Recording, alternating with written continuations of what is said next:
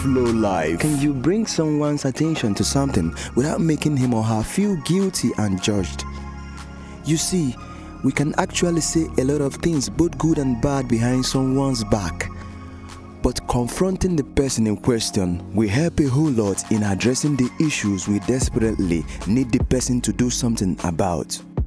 Sooner or later, we might accept the logic that people don't change because we want them to, but because they have realized it's their only way to true happiness and fulfillment. To an extent, a good number of us engage in this time consuming activity of talking about people behind their back without the slightest idea or awareness of doing it at all.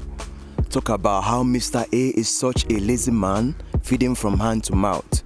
How Mr. O is so bossy, and Mrs. B so damn good to a fault, and how Mr. Z kids are too stubborn and wayward. The list can go on and on, and if you would make out time to analyze, depending on your atmosphere, circle of friends, culture, and stuffs, you will figure out somehow that the content of these talks are often negative or positive, as the case may be. Now, don't get me wrong, at some point we always get together to have fun, share new moments and old memories. But instead of bringing up talks about how terrible someone's life has been or will be, simply because they don't see things the way we do, or maybe they made some poor decisions or choices. On this platform, we are suggesting a new approach, or rather, a new form of conversation we should be having or experiment on. Imagine a world where we don't talk about people behind their back. A world where we will consciously break the cycle of talking about people behind their back. A world where we can comfortably have a meaningful, satisfying conversations without necessarily talking about people behind their back, mocking them, or spreading information and stories that would make hate and strife linger. Most at times, talking about people behind their back could actually come from a place of love.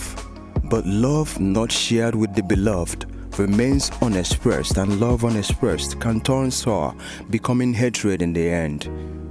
Perhaps whatever we don't confront keeps coming back through the front and the back doors. Confront a friend today.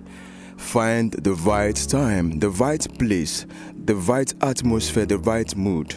And if you care genuinely, tell them all about those things you want to see them make improvement on or get better at. Encourage and inspire them, but don't put your ideas or beliefs down their throat. In the end, you will be more at peace that you confronted them.